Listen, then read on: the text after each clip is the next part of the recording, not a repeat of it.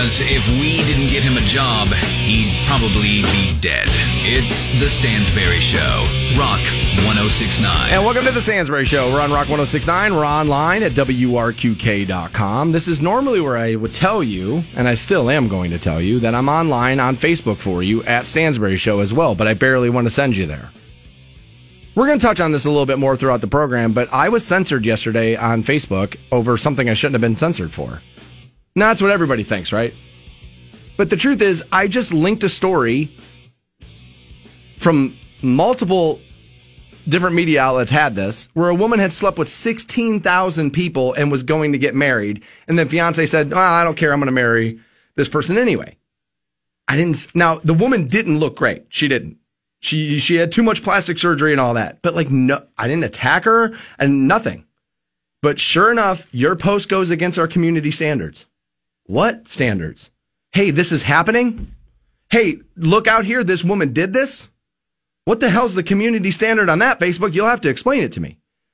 I talk to a few people I know that get in trouble a lot online because I don't really. I don't find myself in Facebook jail, and I really get perplexed by people who are super proud to be in Facebook jail all the time. I'm like, I don't get why that's a badge of of uh, of uh, I, I, don't know of, of, awesome. I don't know why people think that's so great to get kicked off of uh, social media. I, I don't I don't understand that, but it seems like uh, to me the people I were talking to yesterday about it, or and even this morning a little bit, said it's not so much what you said; it's what happened in the comment section, and like the vitriol that ended up going there, and like the hateful things people were saying. So it's like, dude, once that overtake, I was like, well, wait a minute, though, wait a minute. I was like, that's kind of nuts.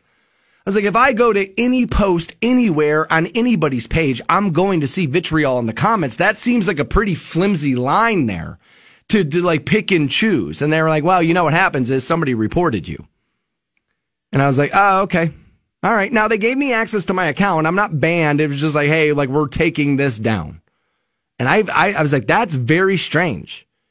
And, you know, th- th- we're going to talk about this with YouTube a little uh, coming up in the nine o'clock hour because they're banning any anti vaccine content at all, not even just COVID 19 vaccination, anti stuff. They're going to, they're going to ban. Now they claim it's going to be just the stuff that has, you know, wild, you know, allegations, lies, and misinformation in it. But, you know, once you start broad sweeping things, there will be legitimate things that get removed. And, you know, they'll over, they'll correct and go, okay, you know what, that was on us. I, at least I hope there. That's being a little optimistic. Um, but, they're, but they're coming after all the anti vaccination. Um, you know, rhetoric online on YouTube at least. They're uh, they're going to ban it, and uh, we're going to talk about that at nine o'clock. And it had me thinking about somebody yesterday. You got to wonder, like, where's Jenny McCarthy on all of this? For those of you that don't remember, she was pretty anti vax. She was regular, just even regular, regular, different vaccines were causing the rise of autism, right? It's been proven a thousand times over it's not true. Okay. Now, yes, I'm trusting scientists there, but I do trust that. I do believe that. Now, there just a study came out this last week that said there's been a rise in autism over the last 20 years. And I was like, oh, this is the worst time in the world to put this article out because what people are going to do is they're going to make the link that, see, it's the vaccines are bad. And I'm like, no, no, no, no, that's not what it is. What it is is we're getting better at diagnosing ASD and autism and things like this. We're getting better at diagnosing it. We're getting, uh, we're understanding it more. So yes, we're figuring out more people have this than we originally thought. That's what it is. It's not that the vaccines did it. But you got to wonder where Jenny McCarthy is right now, right?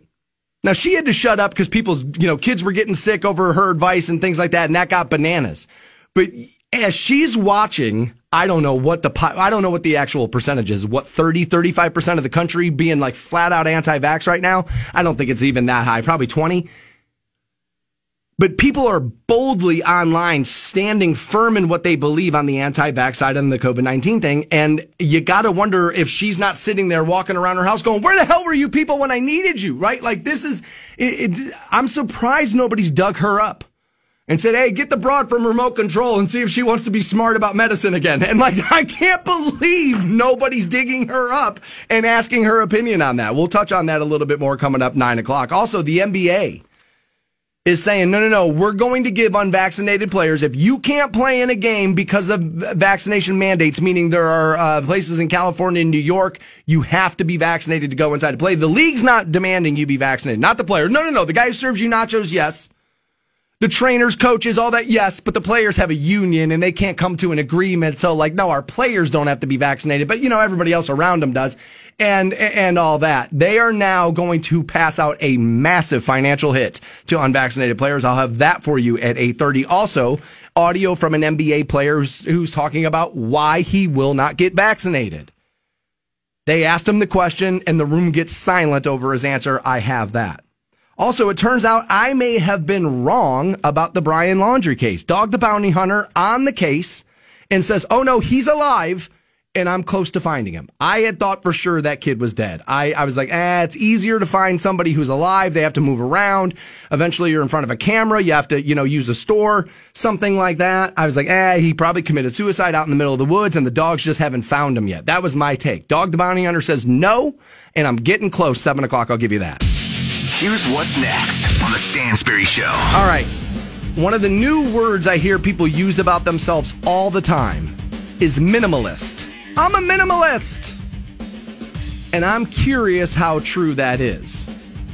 A study into what it actually means and how many of us are actually a minimalist is next on the Stansbury Show. Welcome back to the Stansbury Show. We're at 7:30 this morning. We're going to take a look at the correlation between anger and accusations.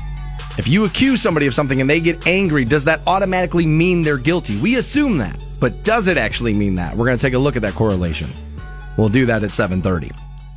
A word you hear a lot these days for people to describe themselves is minimalist. And so, um, as I read an article about being a minimalist, I was like, you know what? I actually want to get the dictionary definition of what this word means. Okay.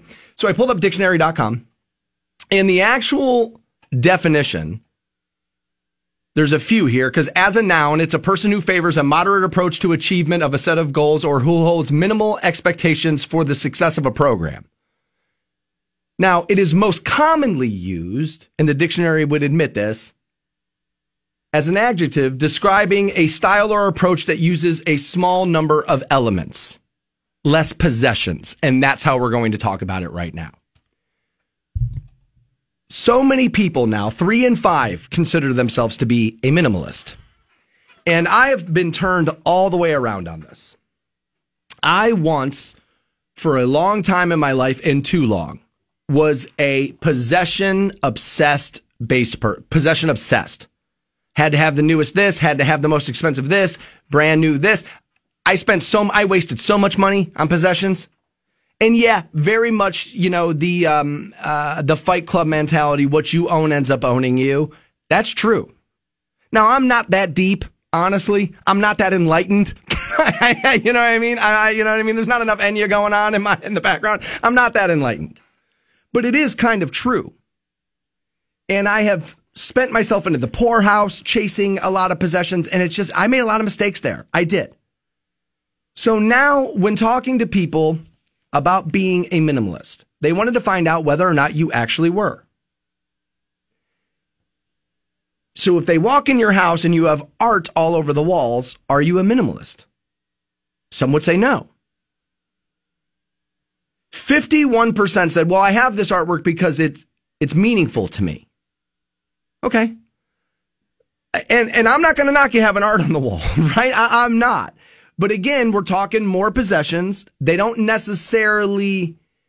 I, I guess you see. Here's what's tough about talking about this stuff is that well, actually, if you spend ten minutes a day looking at it and it calms you down, right? I mean, there's a way to spin everything in the well, actually crowd out there, but a minimalist would remove any possession that doesn't bring, that's not a necessity.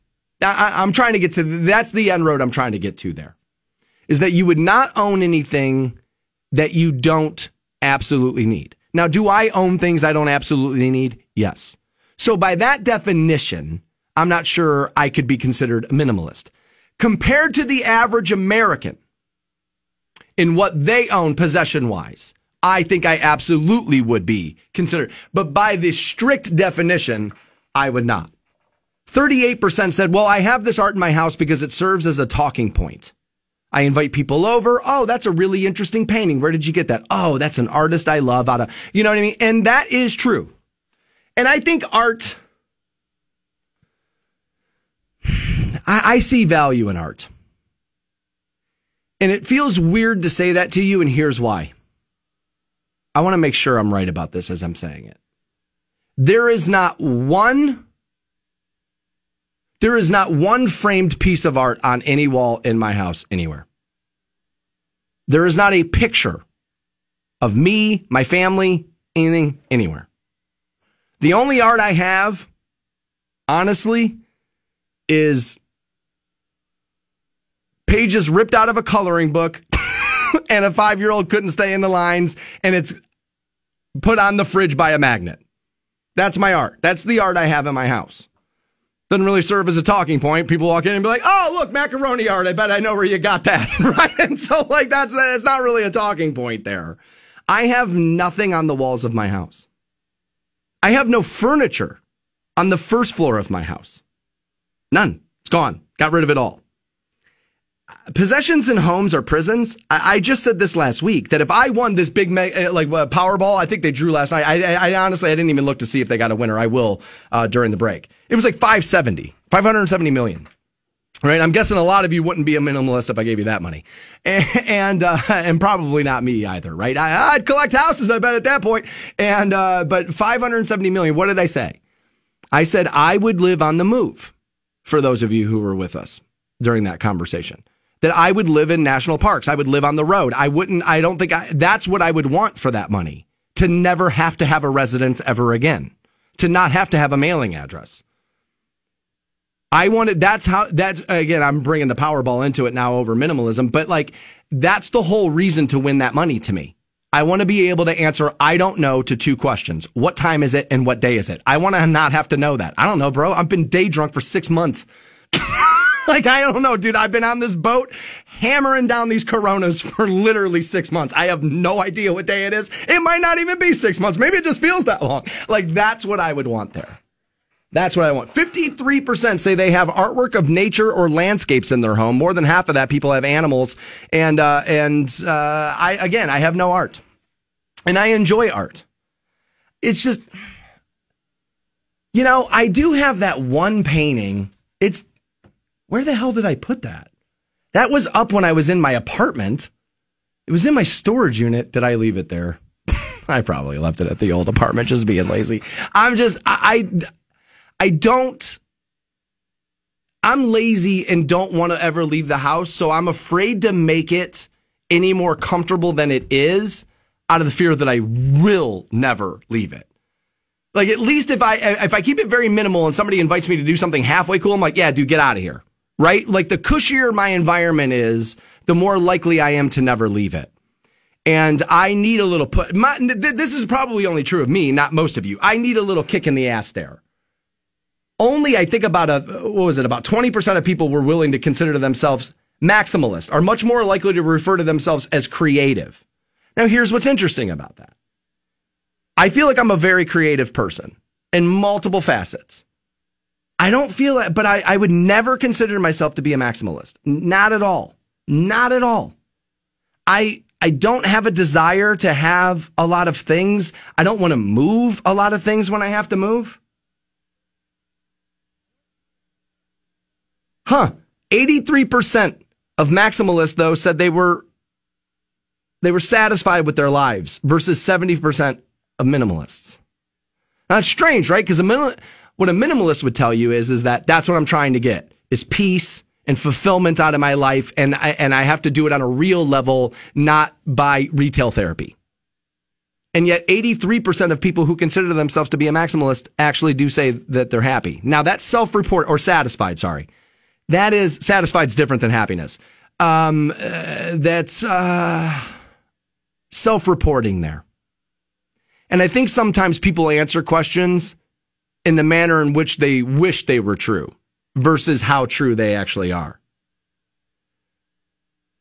Of the 834 respondents that feel lost when it comes to art and decor, meaning they don't know what to do, don't know what to buy, don't know what to put up, nearly three in five believe the biggest challenge are finding art and decor for their small living space, while half are overwhelmed by the number of options to choose from. I just never know what to buy. Like, I know what I like.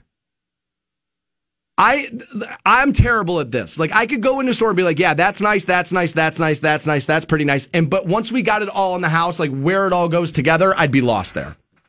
Like I don't have that eye. My buddy Marty's great at this. Like the one day we were driving down the street and he like screeched on his brakes and I was like, "What are you doing?" And he had this truck and he was like, "Hey, I'm going to I'm going to go grab this." And there was like some old desk that somebody was throwing out. I was like, "What the hell are you doing?" I was like, "Dude, that thing is broken down. It's a piece of trash." He's like, "Eh, give me a week." So sure enough, a week later, I go back to his house and he had it completely redone, repurposed with this, and it turned it into a really nice bar in the corner of his li- uh, like living room in his apartment. I was like, dude, that came out great. And he was like, yeah, man, because when I, you and I see the world differently. I see something in this and you don't. You see trash, I see treasure.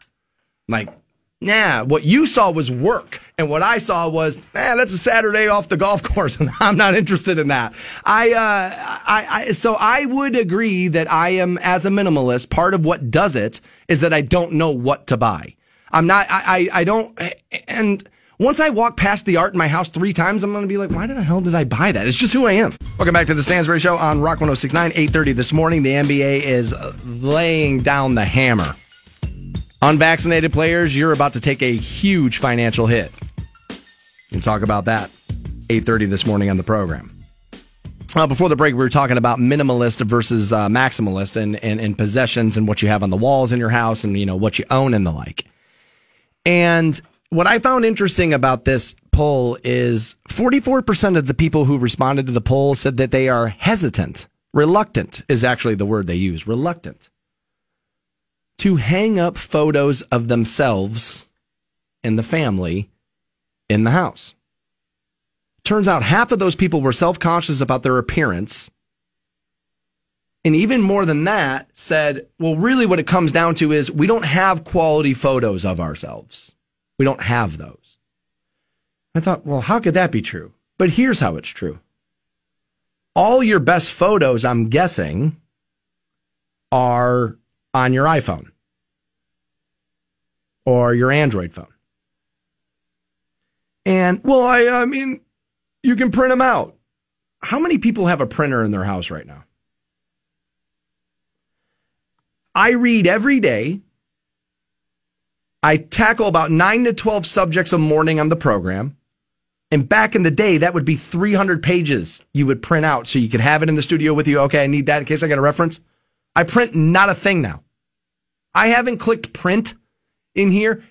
Script sometimes for spots because I need another window open and I can't read off the screen and I like to have it right here in front of me versus that that's what I'll print. About 4 pages a week. Are people still printing out photos at home? I don't think we are. We take photos of everything, so no photo is special. I read an article about digital hoarders the other day. It turns out most of us are that. I think I, will look this up, but I think I'll try to find this article. I ended. I was going to talk about it, and I just pushed it off. I think it was like something like seventy percent of us have photos on our phone that we haven't looked at in over a year. It's true of me. If I open up the photo thing in there, it's going to be cluttered with crap, like literal crap. But I think it's because of how we take our photos now. And I didn't even mean to go this route with this, but it's a little sad, right? Like one of the terms you're going to hear more often in your life moving forward will in fact be data breach. That's going to be the new term of the of the new era. More hacks going out. Oh, their data got breached and your debit card's been First of all, you've given away all the rights to every photo you've ever posted. You don't own those. Goodbye. See ya. So there's that. Somebody's going to eventually sell them as an NFT. um, and uh, so, and we're not printing them out. And we take a photo of everything. It almost feels weird. Like when somebody pulls out an actual camera, you're like, what in the hell is happening? right? Like there's, there's that. So I think that's why less photos of the fam are around the houses. because it just seems like strange to do it. Why? Just go to my Instagram. What happens when the 17 year old down the block like just locks everybody out of everything? And all your moments and all your history and all that stuff is just gone.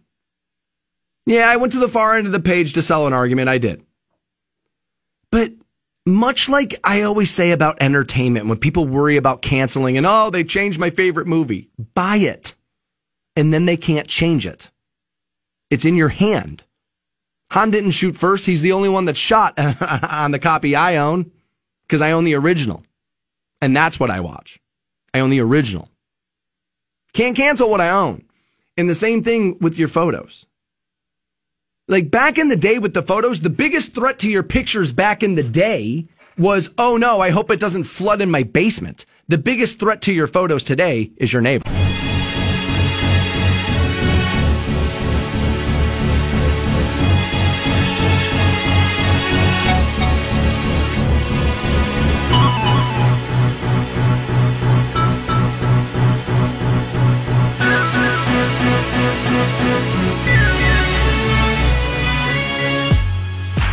Welcome back to the Stansbury Show on Rock 1069. YouTube banning all anti vaccine content.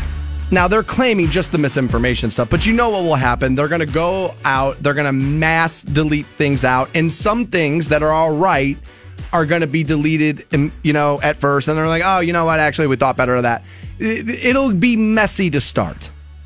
They're claiming just the misinformation stuff, but, you know, nobody's ever going to believe that um, uh, you know, what the public's going to do is hear that and go, well, the stuff they don't agree with will be labeled as misinformation, right? Nah, that's how it's going to go. So, um, I think we're in for interesting times, uh, with social media. I think, uh, and I would absolutely put YouTube into that, uh, conversation. I think we're in for interesting times. I think, um, what we're seeing in a lot of things and, and the arguments going back and forth, in about five years' time, it could be argued um, the public having a voice on everything is what screwed everything up. We're taking it away from you.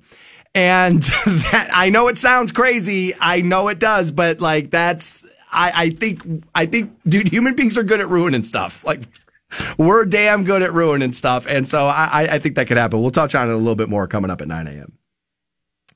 All right. Um, I may be dead wrong on this Brian Laundrie case. And really, I think a lot of people want to hear it referred to as the Gabby Petito case. You barely hear her name anymore. And uh, the search is underway for Brian Laundrie. And I've been saying for days on end now, this guy's not alive. Like, I don't buy it.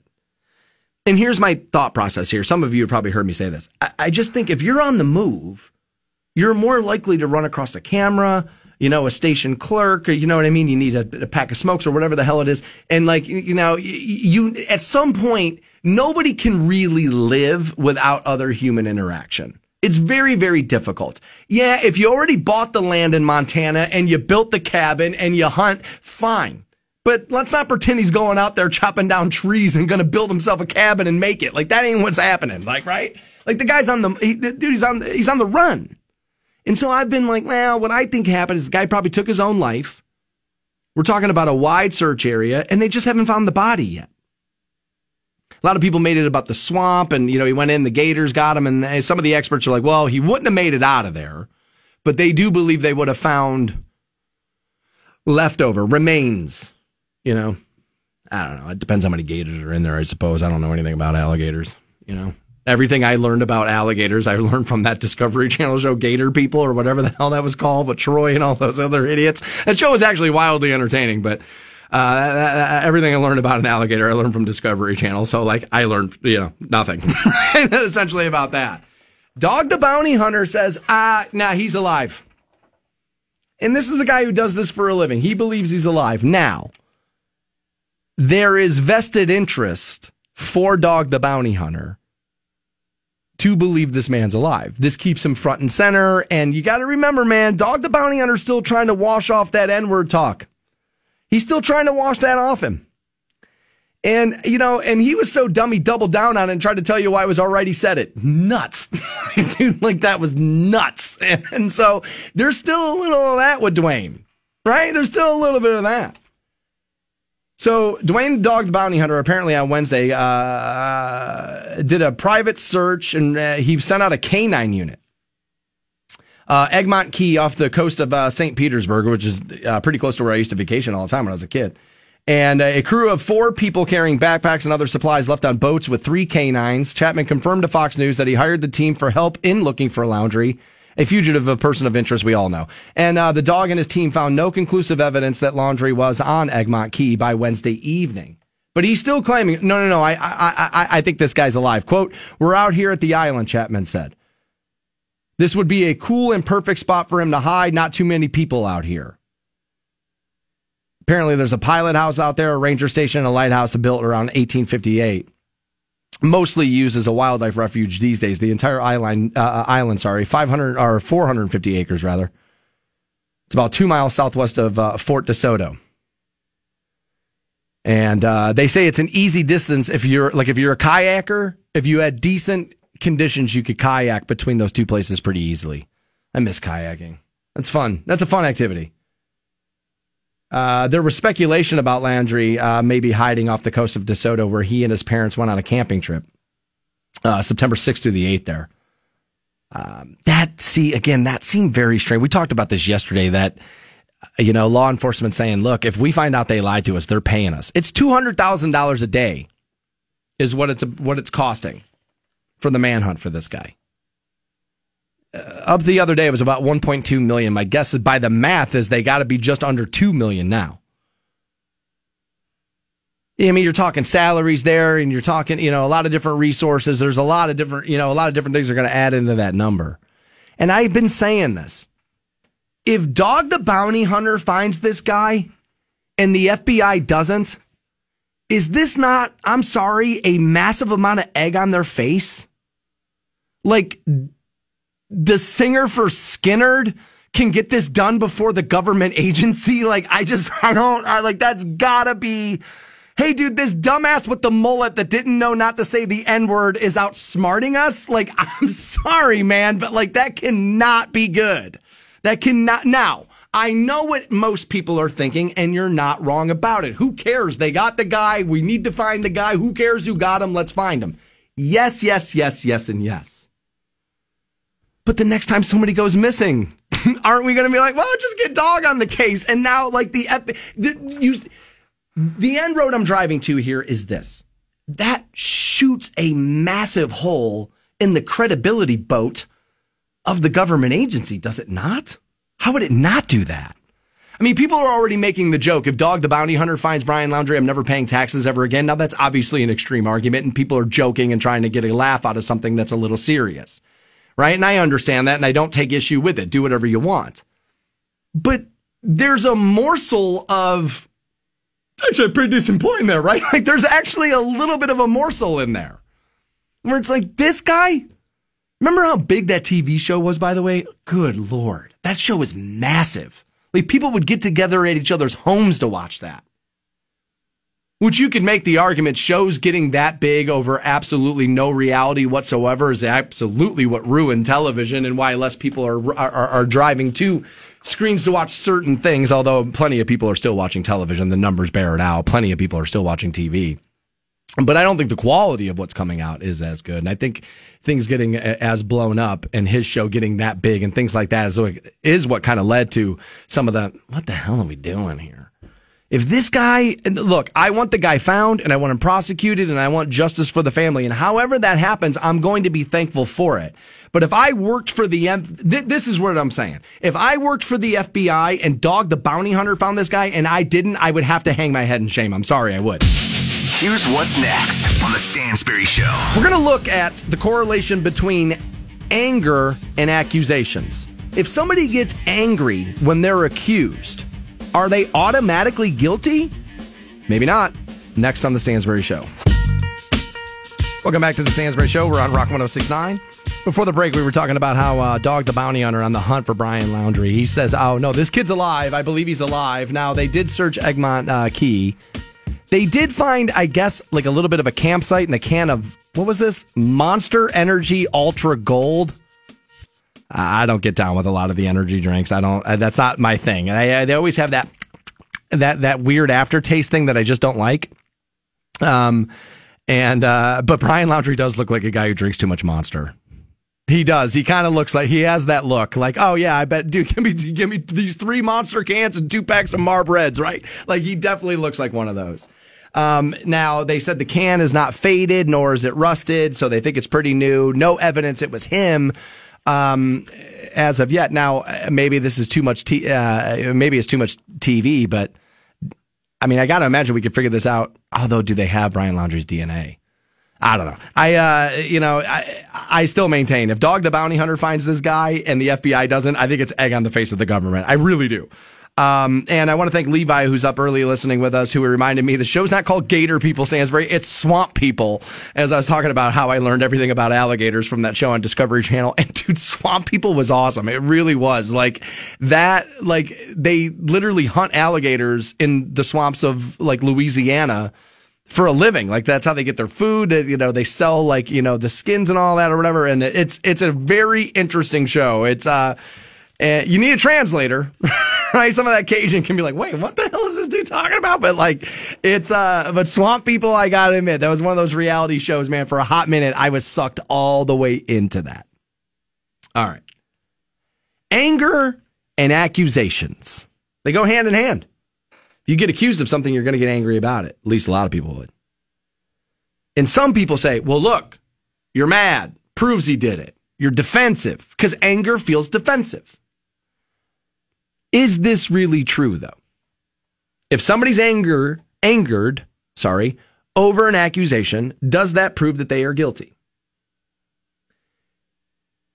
So, researcher and professor Katherine DeCelles out of Toronto's Rotman School of Management says, in our studies, an angry response is stronger among the innocent than among the guilty. Now, I'm not surprised by that because I always say if I'm angry, 90% of the time, that is fear manifesting itself as rage.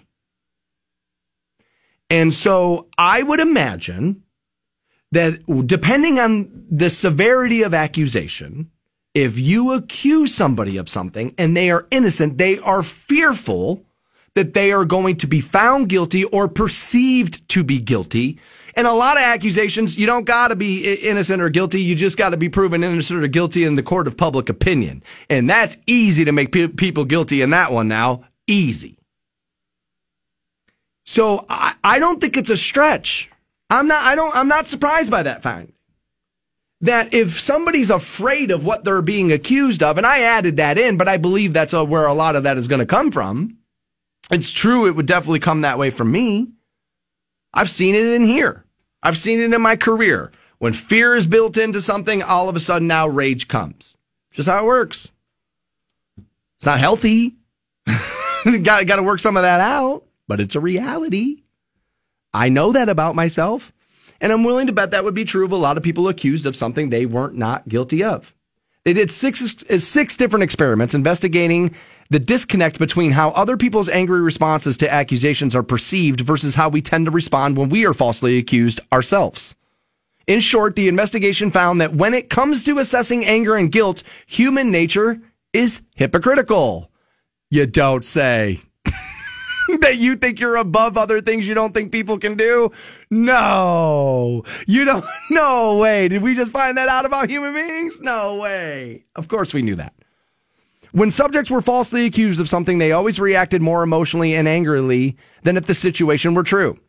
When the tables were turned, however, participants judged others as guilty after even mild emotion outbursts followed the accusation. A different number of scenarios and accusations were presented to participants, ranging from a bank robbery to cheating on a spouse. Again, comedic bit here, but go back to Dave Chappelle's early stand up. You want to watch a dude get angry? accuse him of having sex with an ugly woman that he didn't sleep with. You, dude, a guy will go to the no, I ain't touch her, man. Like people, dude, guys will go crazy over that. Now you would think, right? He did it. Look at look at how far he's defending himself. You can make the argument that this is becoming less true as the years go on. because of how much more judgment goes. We're judgment free zone, judgment free zone, judgment free zone. Really? Um, all social media is is the zone to judge literally everything and every and everybody and everything they've ever done. Judgment free zones. You guys are out of your goddamn minds. There's no such thing. There is no such thing as a judgment free zone. That is a that is a false term and set up to be like, hey, look, these people are decent. That's not a real thing. That is not a real thing. So you see, so you understand what's happening here, right? You get accused in the study of doing something. You get angry about it. You think that means you're innocent. You watch the same activity out of another human being you don't know and go, guilty. You know why that is, don't you? Because you don't trust other people. You don't trust strangers. And despite what you say all the time, you don't think most people are, are, out to help you. You don't think most people are good. You think most people are shady, even though you won't admit it out loud because that makes it sound like you're a pessimist like that, you know, that idiot Stansbury. But that's what that is. You don't believe people because you have been let down by too many of them. that's what that is. What else would that be? That's of course what that is. I can no no I'm going to get angry. Of course I, I, I'm I'm defending myself a, against a serious accusation. Well then why couldn't that person do that? They say saying nothing at all in response to an accusation was actually judged as very guilty behavior as well. That's how people saw that. If like you weren't willing to say anything, ah, he's afraid he's going to slip up, afraid they're going to say too much, they're guilty. The truth is, you just think other people are guilty. You know why? Because you actually agree with me. You think most people are scumbags. like you do. It just makes you feel like a pessimist and like a downer. And so you're like, I don't know. People are good and I like humans. But you don't. But you don't. And this kind of proves that. They say it's so hard because if you're falsely accused of something, of course you're going to be upset. It's natural. It's very difficult to be calm, especially if there are serious consequences waiting for you after the judgment's been made. So then why do we judge other people's emotions so differently than our own? They speculate, the researchers do, that each individual, of course, only has access to their own thoughts and experiences and in our own heads. Anger in response to a false accusation is then justified. When somebody else loses their cool, though, it's harder for you. You can't walk a mile in their shoes, essentially, is what they're saying. And that is human nature.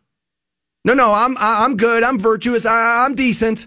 But everybody else is the reason why this entire place is going to hell in a handbasket. Remember, we talked about this differently the other day. Two and three people think their 13 year old is smarter today than they were at 13.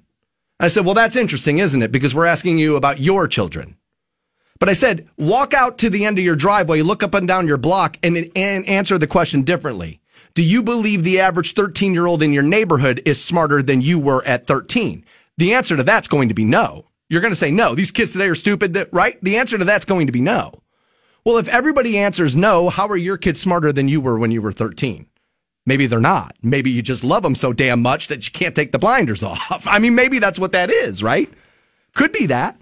Now, a lot of you probably do have more well-informed kids than maybe we were asked to be when we were that age. That that is true. Some kids are going to be smarter than their parents were. I'm not sure I'd brag about it, but but but you know that that can be true.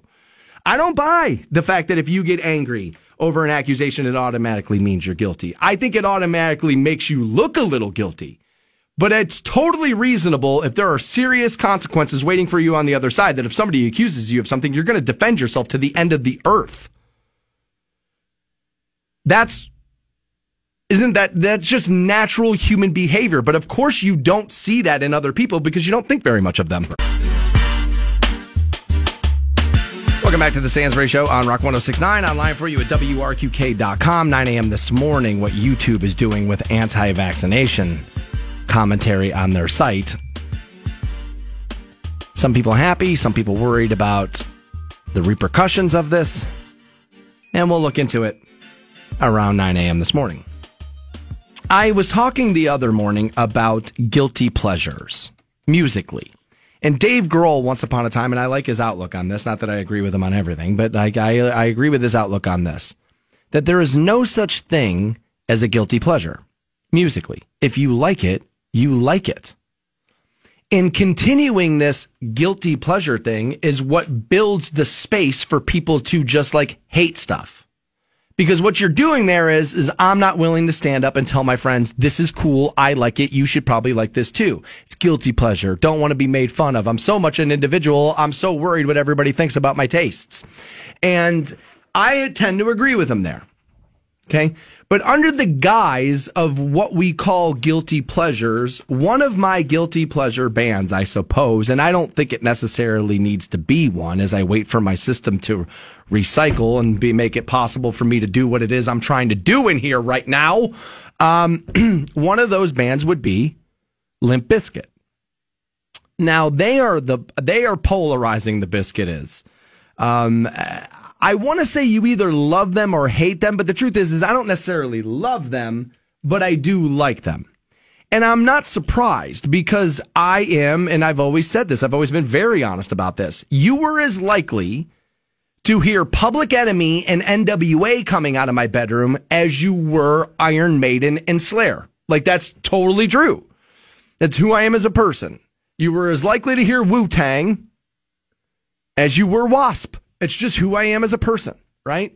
And so Limp Bizkit is kind of that's all that kind of stuff thrown into one thing, right? I mean, yeah, it's kind of what it is. I mean, not a whole lot of Slayer in there, but you take the point. Rap, rock, new metal, I don't know what to call these dudes. I rap First of all, there's no musical term that was ever brought out by affection meaning heavy metal wasn't meant to sound cool or good. Bands took it, picked it up, used it as a badge of honor, and we turned it. They turned it into something good. We, Jesus, um, and new metal wasn't meant to be like a, a cool term. It was like, nah, dude, this is new metal and it sucks. And like that's what people were saying. Rap rock sounds like you're trying to be like, ah, get out of here with you wannabe rappers. That's the way that sound. That does not sound like a term of affection to me at all. There's never been one. Usually those terms come out from people being in opposition to what it is you're doing. I, for some reason, have just kind of always been in on Limp Bizkit, going all the way back to, yeah. I mean, it's a great cover of Faith. This is a damn good cover. Now, I say all this because Limp Bizkit was going out on tour, and they've canceled those dates because of COVID. Fred came out and said what a lot of people are saying, look, dude, it's just too dangerous of a time and we're not dealing with all this. And like, ah, we're just going to wait until we're in a safer time, right? And, you know, that's their prerogative. And I don't necessarily care one way or the other there.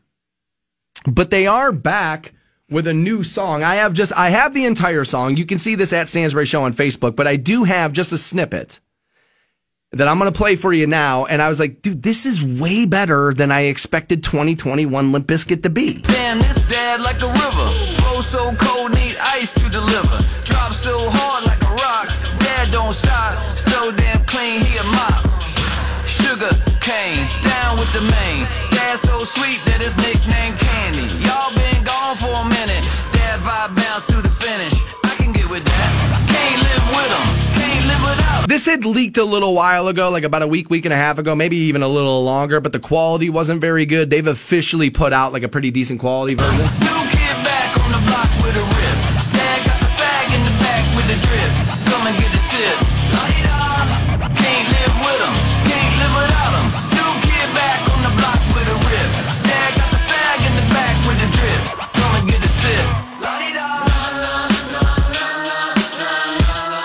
You can check out the rest of Dad Vibes, new from Limp Bizkit at Stansbury Show on Facebook. 1069. Welcome back to the Stansbury Show on Rock 1069.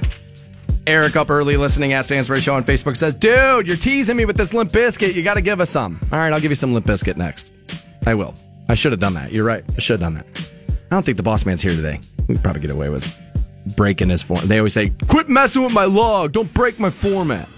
It's like the big PD shtick they give you. He's just going to have to take it today. I feel like going rogue. I feel like going way more rogue than that. Today's one of those, um, here's my key card, my access card, and uh, I think I'm coming here next week. Today's kind of one of those. But let's not necessarily do that. It's not how I, that's not how I feel overall. I was just telling somebody that last night. I'm like, dude, I'm burnt out for sure. I need a vacation for sure. Um, and it does. It has me going, dude. You know what? Suck it. I I, I just want to be done. But like, I know I don't feel like that overall. you know what I mean? So like, I'm trying to rein it in, and, and I've been trying to do that over the last couple of days. I gotta be honest with you, it hasn't been real easy. it hasn't. I, I've, I've, you know, some of that old, uh, you know, I just want to light my life on fire and see what happens. That's been, that's been creeping back in just a bit. All right. Yesterday, we let you know LeBron has now been vaccinated. For any of you that may have missed that audio, I'm sorry about that mic there. I got to stretch out like I need LeBron's wingspan actually to to handle all my equipment in here because of how poorly the design is. But let's take a listen to what LeBron had to say about his vaccination. Um, but after doing my research and things of that nature, I felt like it was best suited for not only me but for my family and for my friends, and uh, you know, and that's why I decided to do it. So, but as far as I, I don't, you guys should know me. Anything that I talk about, I don't talk about other people and, and what they should do. Um, I speak for me. Uh, Vote for Hillary. I mean, I'm not telling you what to do, but I'm going to get out here and campaign for this candidate. Vote for Hillary. Um, and for my family, and uh, you know that's what it's about. I did for me and my family. Um, I know some of my friends and what they did for their families. But as far as speaking for everybody and their individualities and things that they want to do, um, I don't feel like that's my that's not my job. Yeah, don't yell at me if people don't get vaccinated. I'm not a leader. Come talk to me again when there's another social issue I do want to give my opinion on, and then I'll be a leader again. All right. Not sure that's how leadership works, but okay. Right? So that's what LeBron had to say about getting vaccinated.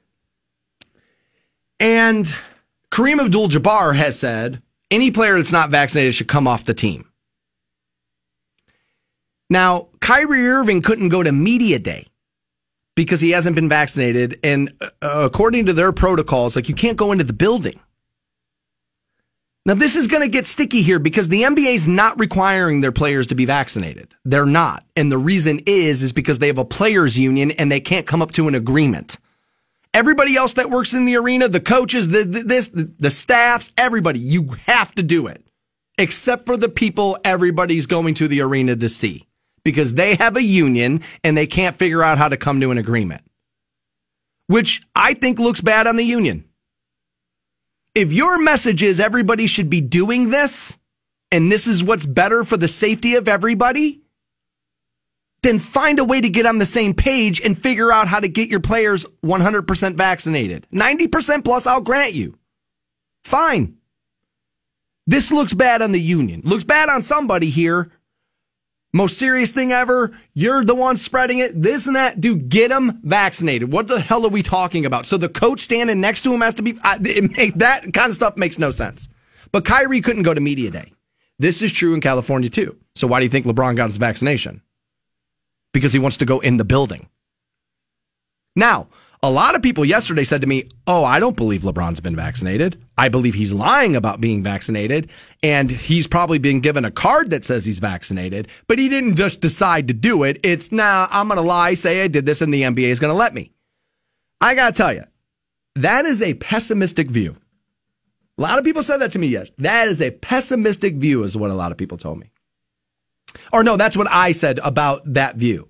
Because I'm normally a pessimist and I I didn't even stumble across. It. I was like, oh yeah, I guess you're right. I guess I, I guess maybe that could be something that happened. I don't know if it is or not. Do I think Adam Silver would absolutely let LeBron skate on this and just say he did it? yeah, I mean, I can barely say yes about hard I'm laughing because of course I do. Adam Silver has shown us, has proven to us time and time again, commissioner of the NBA for those unaware. He has proven to us time and time again, he is deathly afraid of them players. He wants to be their friend. He's the parent that can't lay down the law so their kids are flinging food at Applebee's. That's who Adam Silver is. The players are running this league. That's and that's why that's why most of you don't want to watch it anymore. They can deny it all they want. That's what's happening there. And so this is going to get interesting as now the NBA has said, if you cannot playing a game, if you are forced to miss games due to the executive orders governing governing vaccination requirements in both New York and San Francisco, you will not be paid for any games you miss. And everybody can stand up for they for what they believe in until it comes down to that bread. then everybody starts compromising who they are. Marcellus Wiley says it best. Life is like a sandwich bread comes first. And it's true. And that's true. Any player who elects, quote, any player who elects not to comply with local vaccination mandates will not be paid for games that he misses. That's Mike Bass, the NBA's executive vice president of communications released in a statement Wednesday morning. Both cities, New York and San Francisco, passed executive orders in recent weeks that could affect the Brooklyn Nets and Golden State Warriors. The order in New York, which applies to the Barclays Center, requires COVID 19 shot. To enter San Francisco's Chase Center, a person must be fully vaccinated. Brooklyn Nets star Kyrie Irving was not on the team's media day at the Barclays Center on Monday as a result of the order in New York, which went into effect earlier this month. During the Warriors media day, Andre, uh, I'm sorry, Andrew Wiggins said his vaccination status was private ahead of that order going into effect next month before the start of the regular season. Meaning, I am not vaccinated. I was making this claim yesterday. I believe if you are vaccinated, you are not going to say uh, that's a private matter. I believe people who maybe I'm wrong here and there's speculation and God knows I can be wrong with my opinion. But I believe if you are vaccinated, that you believe in the vaccination, you believe it will bring the end of the pandemic sooner, and you will thus then want other people to get vaccinated. I don't think that's that. That to me sounds like two and two equaling four. Where I think if you are a little bit more hesitant to get the vaccine, you are going to tell people, ah, it's kind of a private matter, which I then, through the math I just laid out, that to me equals you didn't get vaccinated, which at that point why won't you just tell people I didn't? I know what you're trying to do. You're trying to stop the onslaught and the smear campaign and all this other stuff and all the name calling that comes with it. But I don't think sitting idly by and not saying one way or the other does that. I think it only invites more of that in. I could be wrong there. It is just my estimation. Now, most people don't care about Andrew Wiggins, so they don't really care what he did. That's another thing of this. Let's talk about that a little bit. We care when LeBron does something. We care when KD does something. We care when James Harden does something. We care when Kyrie Irving does something. You don't care when CJ McCollum does something. And yeah, I used a local kid's name to drive home the point. CJ's a damn fine player, but he's not an NBA superstar, and we all already know that. He's a damn fine player. He's a $100 million man. Fine. But he's not going to move the needle on an opinion on this one way or the other. He's just not. We'll pay attention, and that's what we want. Our stars better do this. Our, our, our leadership better do this. When I'm not sure most of America cares about the bench players. Now, here's what I do believe America cares about. Well, if I'm going to be required to get it, the dude who's making 10 times my salary every quarter better be required to get it. I'm not sure that actually shakes out, but I can understand how people got there. I can understand how people come to that conclusion. Not all NBA players are signing up, by the way. There's an Orlando Magic player, Jonathan Isaac, says, not so fast. Little hesitant here, and I have the audio from Jonathan from himself. I'll play it for you next on The Stansbury Show. Welcome back to The Stansbury Show on Rock 1069. Man, I hadn't heard My Way in a while, and that could be the anthem of my life right now. Because, man, do I feel like leaving her ass.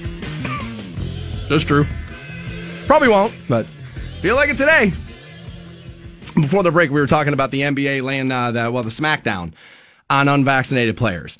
If you have to miss time due to some of these mandates, like San Francisco and uh, New York, sorry, like the Barclays Center in New York, and I think it's the Chase Center in San Francisco. If you can't play in that game because of the mandates there, meaning you have to be vaccinated, um, now the league's not requiring the vaccination, but those places will. Kyrie couldn't go to media day. And Andrew Wiggins was only able to be at media day for the Warriors uh, because that doesn't go into effect there in San Francisco, I think, till early next month. And we were talking about that, and I and I said I think this is a bad look here. You got the league and their PR department talking about how this is the most important thing we can do to protect everybody, and then you don't have a deal done with the union about your players. And somebody said, "Well, how's that a bad look, dude? That's what unions are supposed to do. They're supposed to protect us." Okay, don't I'm not necessarily looking to pin blame on the union. But you do yourself no favors as a league if you're out there as the mouthpiece talking about how we have to be take this more seriously than anybody else is. I'll remind everybody the NBA was the league that came off playing first. And you want to be a leader in this. And this to the to your audience is going to come off as mixed messaging. That's what I mean. That's what makes it a bad look. Not that unions trying to protect their employees is ultimately always bad. That's not, I did not mean to say that. Um, I have never worked a union job. I have very little experience in that. Um, I have worked with people who have worked at union radio stations. There are some, fewer than ever before, um, but there were some. And a buddy of mine worked at one for a long time, and he said it was the best job he ever had. They would literally tap you on the shoulder at the end of the week and be like, "Dude, you got to get out of here. You're not allowed to be here anymore." While we were having blood come from our eyes, you know, basically sleeping on the lounge, uh, on the couches in the lounge areas of the radio stations because if we went home, we weren't dedicated. And so, like, I could see that. I don't necessarily want to go down the whole union rabbit hole. I don't, truthfully, I don't know enough about it. I, like I said, I've never worked a union job ever, never had one. All right. So I also said, you know, a lot of these players, one of these players, you know, Andrew Wiggins said, well, my, you know, my vaccination status is private. And I made the claim and I, I said, look, I'm, I'm going to speculate here that, that if you're unwilling to talk about your vaccination status, I believe that means that you're unvaccinated. Right? Because if you're vaccinated, you kind of, you think it's going to help. You think this will bring the end of the pandemic. And this is, I'm just laying out my thought process, right? And that you would then want to then be a, I don't know, like a, a shepherd of other people, you know, taking them where we should be going, right? And a woman wrote in, she goes, all right, I can hear that, but you're wrong about me. She's like, I'm vaccinated and I hate talking about it. She's like, because I'm just so sick of being inundated with everybody's conversations or opinions on it either way. Okay. And I can get that. And I'm sure that that happens.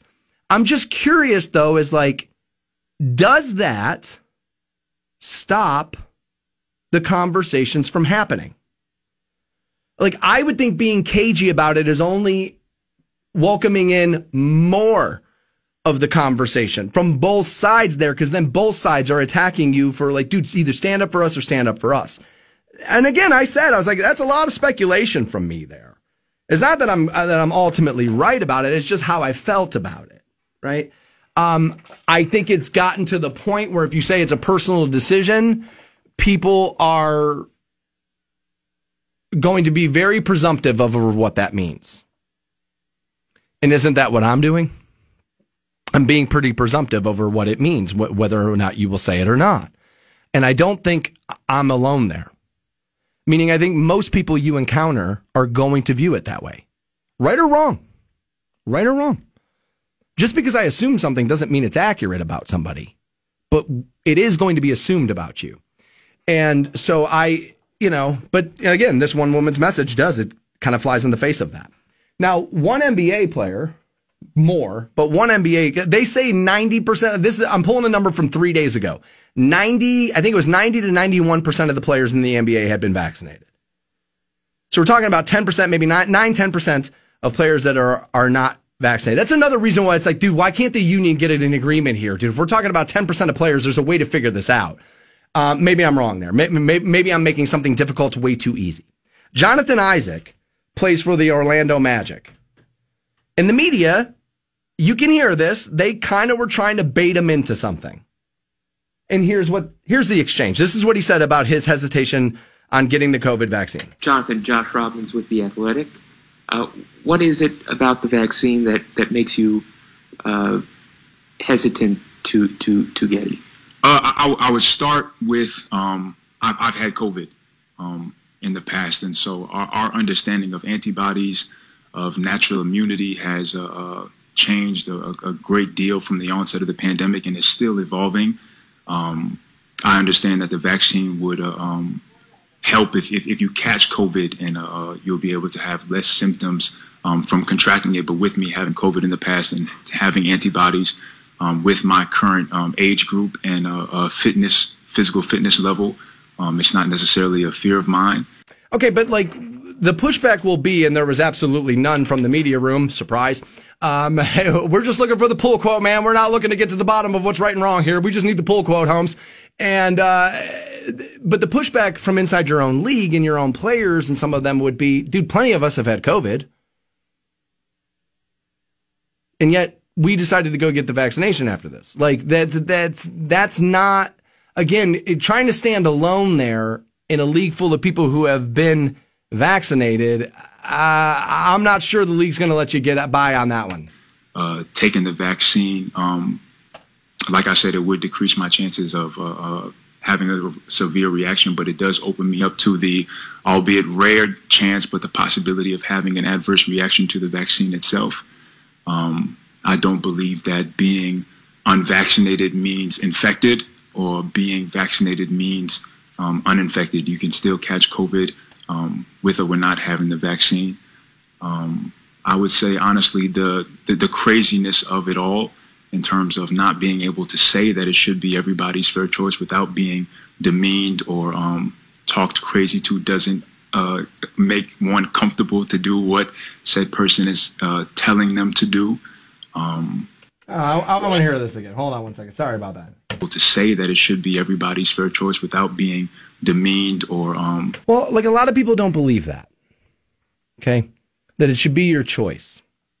And you hear this a lot. I live in a free country. But no, you don't.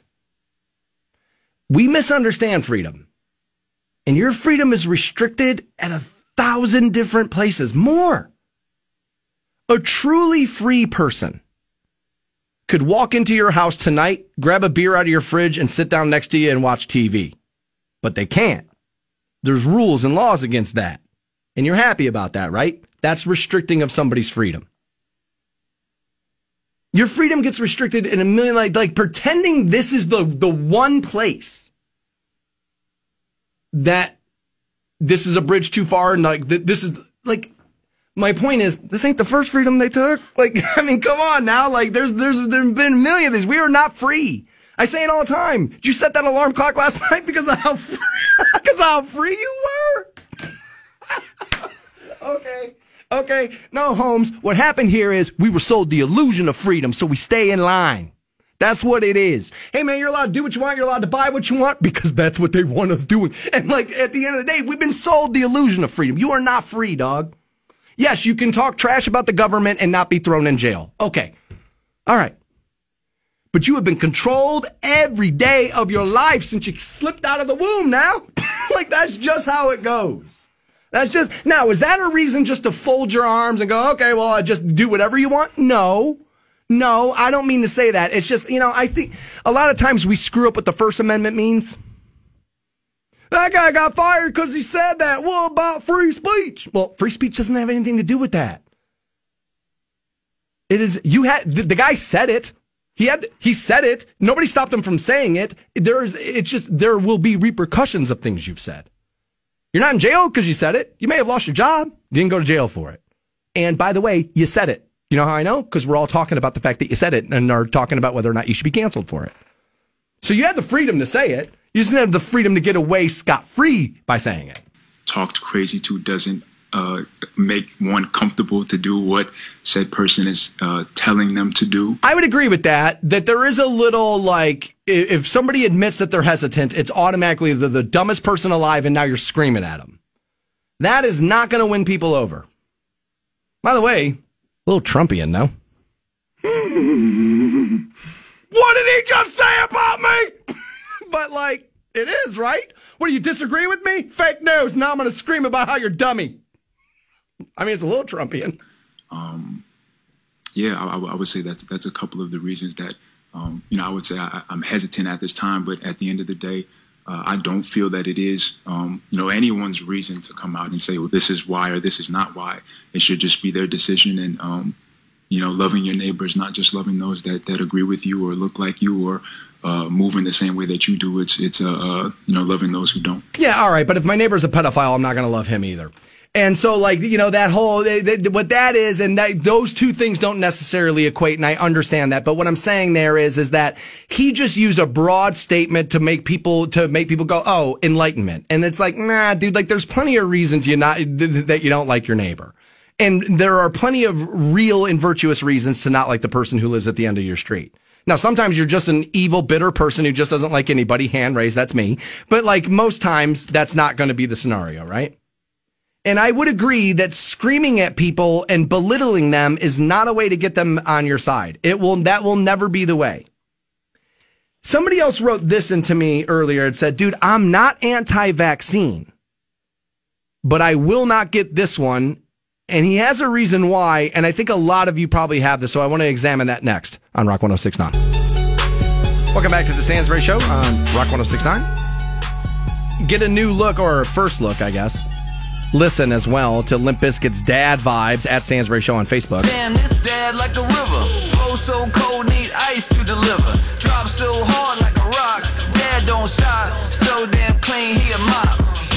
Grab the rest of that at Stansbury Show on Facebook. We've been talking about the NBA um, laying the hammer down on unvaccinated players. If you're unable to go into San Francisco and play due to the mandates in New York City as well, and you missed that game, you ain't getting your check. We ain't paying you. Now, empty threat, if you ask me. A little bit of an empty threat there. Most NBA players, okay, again, local kid made good, CJ McCollum. Damn good basketball player. Damn good role player on a good team. Damn good. That's a $100 million man. He ain't LeBron. Let's be honest. He's not James Harden. Might not even be Zion, right? $100 million man. I shouldn't make this about this kid because I'm pretty sure he's vaccinated. But you don't think a guy like that in the NBA can skip a game check? Come on. They should be able to. Now, a lot of these guys don't spend their money right, and you know they, you know, they're wasting it doing this and doing that. Welcome to young guys doing young guy things. But you know, whatever, they should be able to miss the check. That's not the same thing as you not being able to make your living. As a matter of fact, I would have thought that was going to make more NBA guys go, "Oh, really?" and like dig their heels in because they can withstand it. A new study that came out, and I we'll probably talk about this tomorrow. I have not read the entire thing and digested the entire thing, but this, but the summation of what I did read through it this morning was this, and I predicted this, and it turns out I was right. That people will say over and over and over again, I will quit this job if I'm required to get the COVID 19 vaccination. Turns out when they're acting, when push comes to shove, that's not true. That most people end up not quitting that job. And we, of course, know that's true. You know why? Because every year, three times a year, I have to do the study that tells us most people in America don't have $4,000 in their bank account to cover an emergency. And I have said this over and over again that if you don't have $4,000, you're not quitting your job. Now, maybe you could make the argument that if you don't have $4,000, you're like, well, I'm not even making enough money. I don't even have four grand. I might as well quit this job. Uh, okay. All right. That person exists too, right? I am broad stroking there, right? I am broad stroking it there. All right. Somebody I know that listens to the program a lot said, I'm sick of being called anti vaccine. I said, okay. I said, well, you know, and, and at first I thought he was like saying that's what I, I said, well, dude, I'm not really, he said, no, no, no, not you. He's like, just in general. I said, okay, well, how would you prefer to be referred to? Like, what's the problem with being called anti vaccine? He's like, well, I'm vaccinated against all the other things, right? And he's like, it's not that I'm anti vaccine. He said, but I believe a lot of people are on my side of this, meaning we're what we really are is anti government. He's like, and the harder they push, the more suspicious it makes me. The harder you push, the more I am curious. Why you got to push this so hard? Now, the pro vaccination people hearing me say, lay that argument out are going to say what? Well, we have to push so hard because you're resistant. But we could, we could ping pong ball that conversation back and forth across the table a hundred times more. We're pushing so hard because you're resistant. I'm resistant because you're pushing so hard. We're pushing so hard because you're resistant. I'm resisting so hard because you're pushing it. You, you see what I'm saying? Like that, there's the conversations in this country stop at the 30 second mark. As long as you give people that 10 to 30 second pull quote, this is what I think, boom, move on.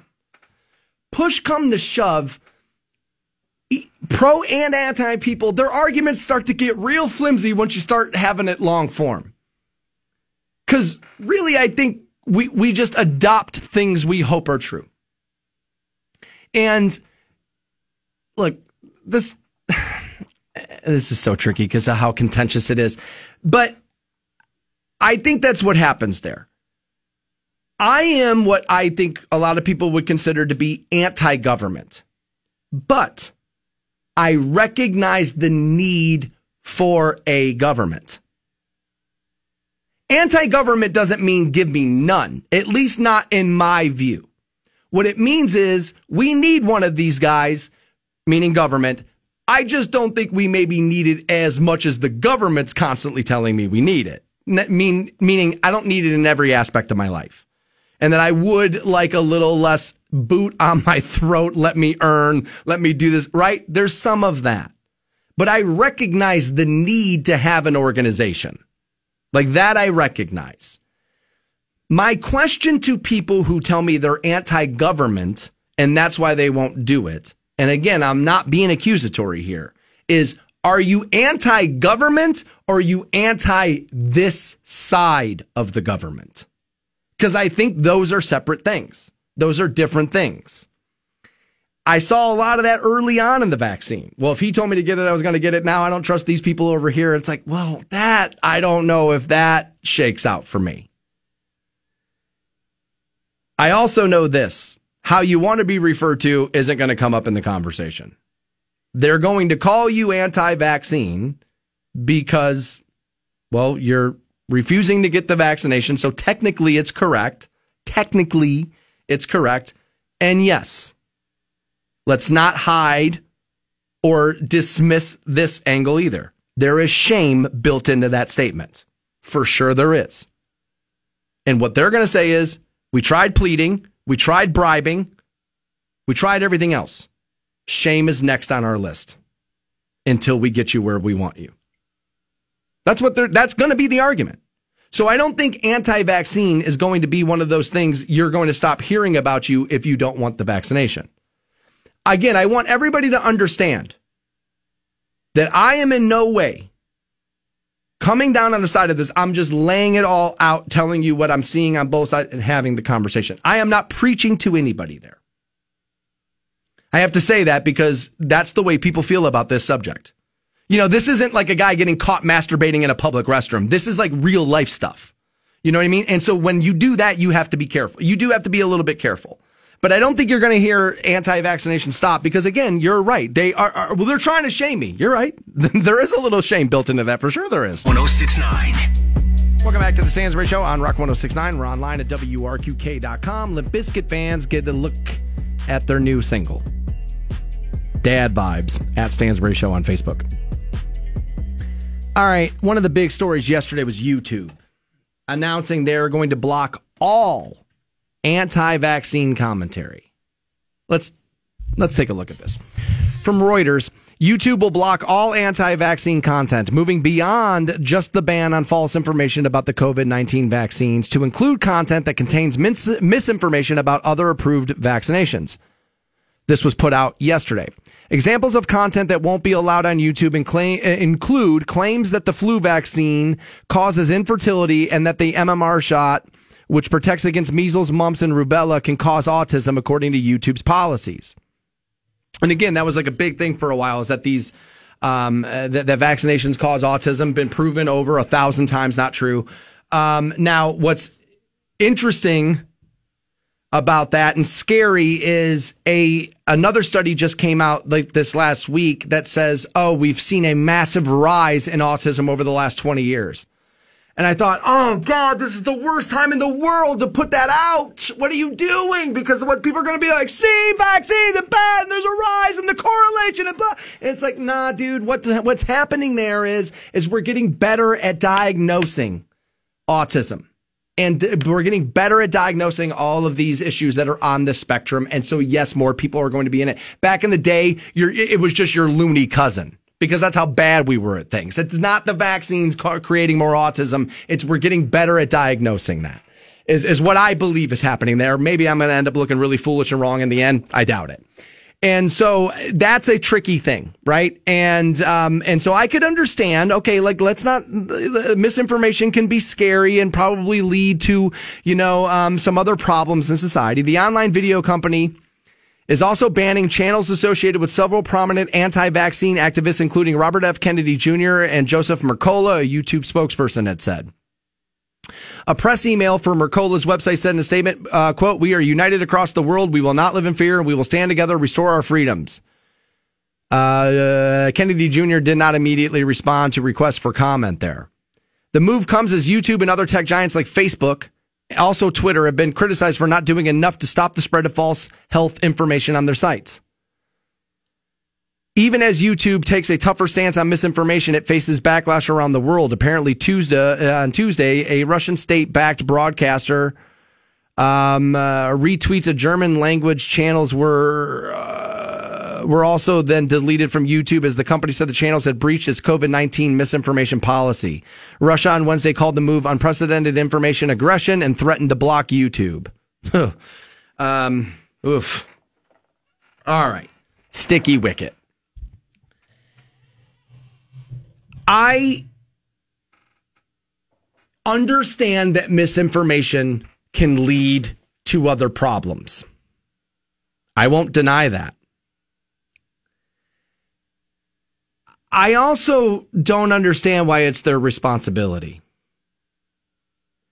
I don't get it. This is laying a lot of responsibility at the feet of these people. Because you're asking them act responsibly, right? That that that's what we're saying there. Okay, well under that umbrella, you know, I got children and this YouTube thing lets this, this, this, this, and this. Act responsibly. That's censorship. But because by and large uh, most people kind of agree, oh, no, no, stop doing this so we can get past this, we won't view that as censorship.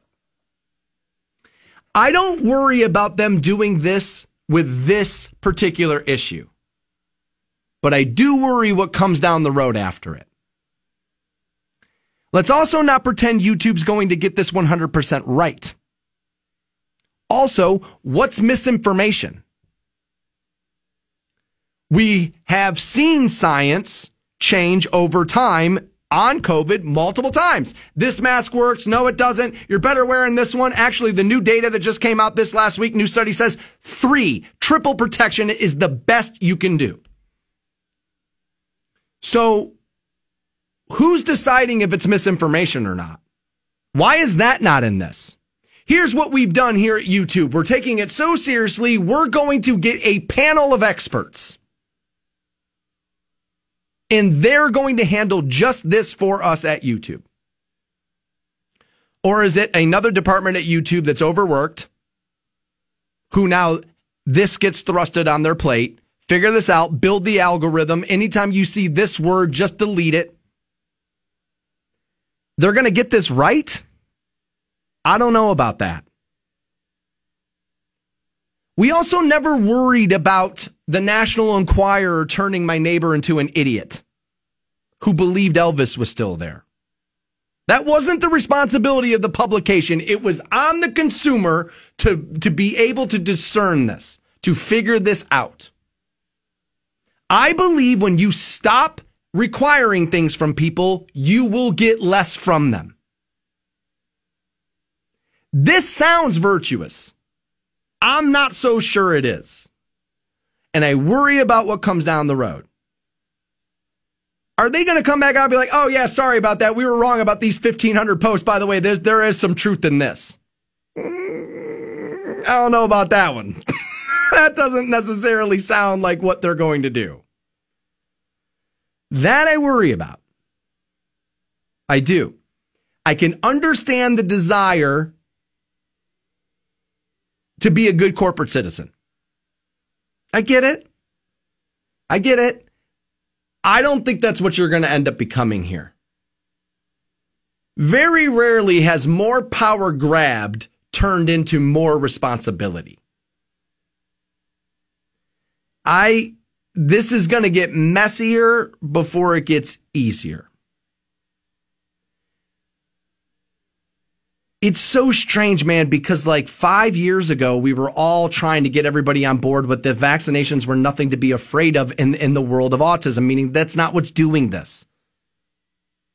And now, plenty of people on that side who were looking at anti, remember, dude, anybody anti vax was insane. That's less than five years old, baby. Less than five. They were insane. You didn't want to live near them. You didn't want your kids in kindergarten with them. They thought they were nuts. They always looked like they didn't wash their hair enough. They just looked crazy.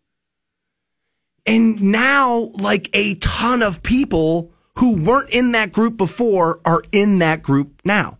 And I have said from the beginning, I think those same people would have been more hesitant on some of those other, you know, people say, well, what about chickenpox? What about this? What about that? It's like, yeah, dude, but they weren't the canary in the coal mine on that though. Like, let's not act like everybody who got those vaccinations were first in line for those because they weren't. They weren't even alive when they came out. And that's why they feel a little bit more comfortable. Oh, I watched about 10,000 people go through that building. They all came out. They're all fine. I'm good. What people are, some, some, some are worried about right now is being like on the first run of this. That has them a little freaked out. I don't think that's necessarily unrealistic to be a little concerned by that. Would it stop me? No. Should, do I think it should stop most people? No. Do I think it's reasonable and a little bit responsible to go, well, wait a minute, hold on here. What's going on? Let me take a look at this. Hold on. No, I don't think that's unreasonable. But pretending that the tech giants are going to get this absolutely right is hysterical. And pretending that they're not going to use this down the road to get rid of some other things, you're nuts. I would be way less trusting of information, by the way, if everything I see is only saying the same thing. That's when I would be suspicious I was seeing misinformation. At least discerning opinion, I can dive in as a reasonably intelligent person. I understand not everybody is, but as a reasonably intelligent person can go, okay, well, that makes sense, but that's absolutely insane. He's got a good point here. What are you nuts? You got to get on this side over here. That I can do. But everybody thinks they're a decent critical thinker. Everybody thinks they are, just so you understand. Everybody is going to pose, ah, what happened to critical thinking skills? Close your eyes and list the 10 critical thinkers you know. You ain't going to get to 10, is you? Thank you. That's that's what people are saying is like, dude, maybe you're not as good of a critical thinker as you think you are, right? Like that's that can be possible. That could be true of me. This feels like something that's going to, like most things people do out of the protection of you. This feels very much like something that starts good and goes terribly wrong in application. 069. Welcome back to the Stansbury Show. Get a look at Limp Bizkit's new video, lyric video, and check out the new song "Dad Vibes" at Stansbury Show on Facebook. I'm a Limp Bizkit fan. I like those dudes. Always have. Uh, before the break, we had been talking about YouTube saying, look, we're going to ban all vaccine misinformation, not just misinformation on the COVID 19 vaccination. I was like, well, that's a sticky wicket. Like, who, who's the governing body there? Are we getting medical experts in there to figure out what's misinformation or not? Or are we just going to trust like somebody who works at YouTube? That seems like, that seems weird to me. Right. And, uh, sorry there. And, uh, Sarah says, look, I just want to comment on the last segment censoring vaccine misinformation on social media platforms, in my opinion, is governmental overreach to control everything. Well, I'm not, YouTube's not governmental, but okay, all right, I, I, see what you're saying there.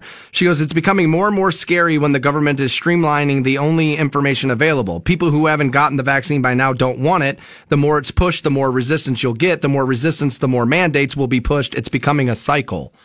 Oh, look at that pushing it to create more resistance. So look, we have to mandate because look how much resistance we have. Man, I thought I was, I thought I was a skeptic. Eh? Not the craziest thing I've ever heard. It isn't. Um, I've heard plenty of crazy things in my life. Um, misinformation is a weird term. What's parody? That would be misinformation, would it not? So if SNL does a skit and they're not 100% factual on the COVID information, or Jimmy Kimmel, since he likes, you know, doing this all the time, if he missteps a little, banned? What do we do with parody? Because some of these people creating these videos could say, "Well, dude, that's a parody. Like I'm I'm I'm mocking this." We know they're not, but you, you could argue it that way.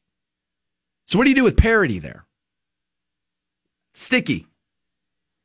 You know, another thing I've been thinking about over the last, you know, a while, honestly, and I mean a while. And before the break, remember I said, I was like, dude, it was like five years ago, anybody anti vax was like public enemy number one. You thought they were nuts. What do you mean you're not going to get your kid that? What, what, what, do you mean? Now, remember, like the anti-vaxxers back in the day, it was like, um, dude, can you wash your hair once this month? Like they were, it was those people. like that, that's who it was. And their spokesperson was who? Jenny McCarthy. And I was re binging, and I don't know why, because it's not any good, but Two and a Half Men. And she's in that show early. She plays a hot grifting hustler. You know, Jenny McCarthy. And she was very vocal on vaccines and autism. People stopped getting their kids vaccinations. They started to get sick. She had to walk a lot of that back since then. But she's got to be beside herself right now, right? Like she has to be walking around going, Where the hell were all you people when I needed you? Not that she was right. I don't believe she was but she's got to be beside herself. And why is nobody asking her what she thinks anymore? Hey, go get that broad from MTV and see if she feels like being smart about medicine again. like, why is nobody doing that? Hey, Jenny McCarthy, now that half the now that half the country is anti-vaccine, do you feel vindicated? Where is that? She's got to be sick to her stomach by what she's seeing now. Now, somebody reminded me, and I didn't know this. Bro, she ain't gonna say nothing about this now. Because you're right. She did have to pipe down. She did have to walk a lot of that back. And she back on TV right now. She's not gonna ruin that gig. And I was like, she is? She's on TV? I didn't know that. And apparently she's on one of those singer shows. It was it the, the Mask Singer? Is that where bananas sing songs and we have to figure out who it is? Good grief. Good grief. You want to talk about the dumbing down of America? You're worried about people's intelligence levels and what they see? See what I'm saying? That's a slippery slope. You mean watching hours of that a week, the voice, this and that, that doesn't that, that doesn't erode our intelligence levels? Long enough timeline. You see, that's where that gets tricky.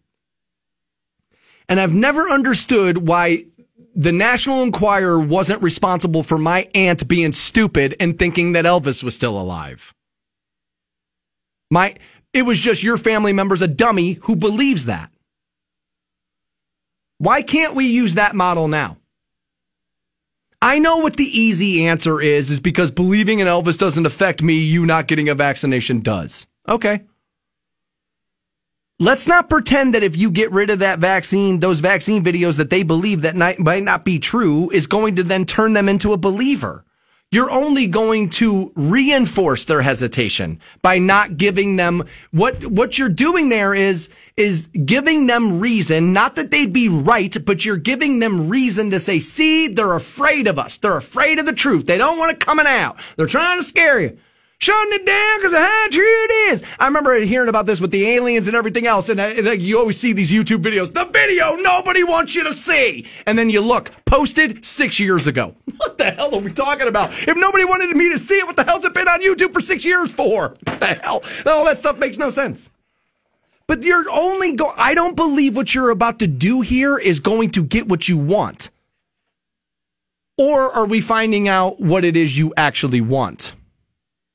You're not trying to win these people over. You just don't want to be dragged, i.e., YouTube, for being the, the reason people aren't doing this. You know, they found out just the other day, we'll touch on this a little tomorrow on the program.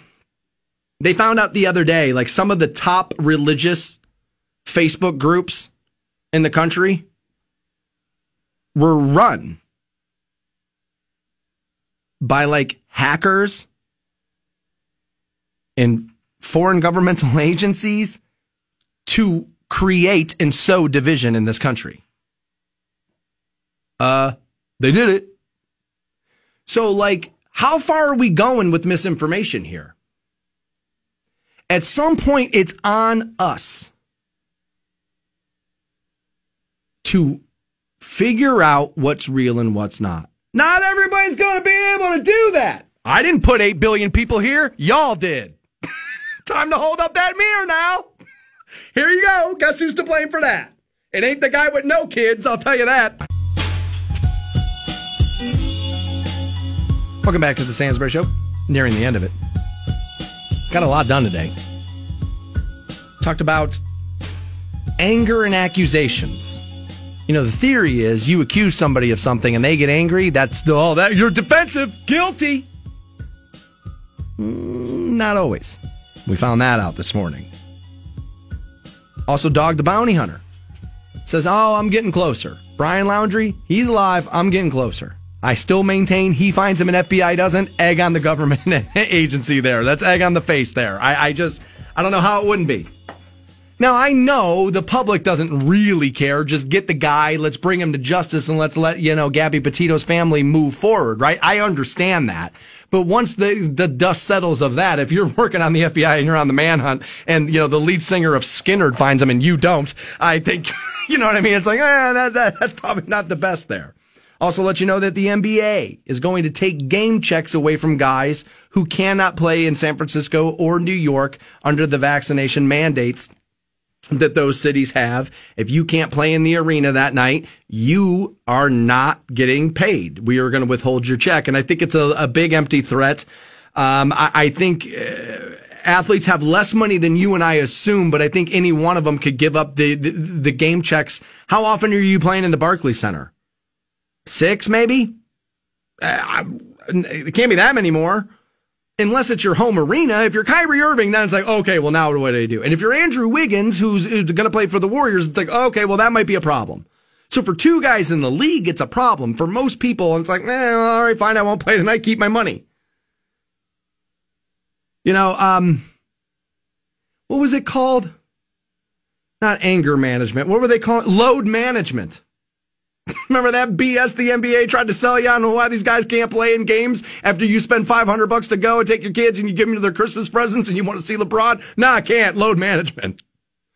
If I'm Kyrie Irving, aren't I just going, eh, it's counted as one of my load management games. Adam Silver's fine with me not playing.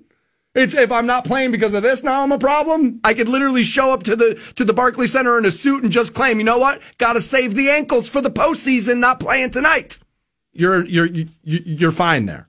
And I think that's what guys in the NBA are going to do. They're going to go, eh, call it a load management game. I ain't playing.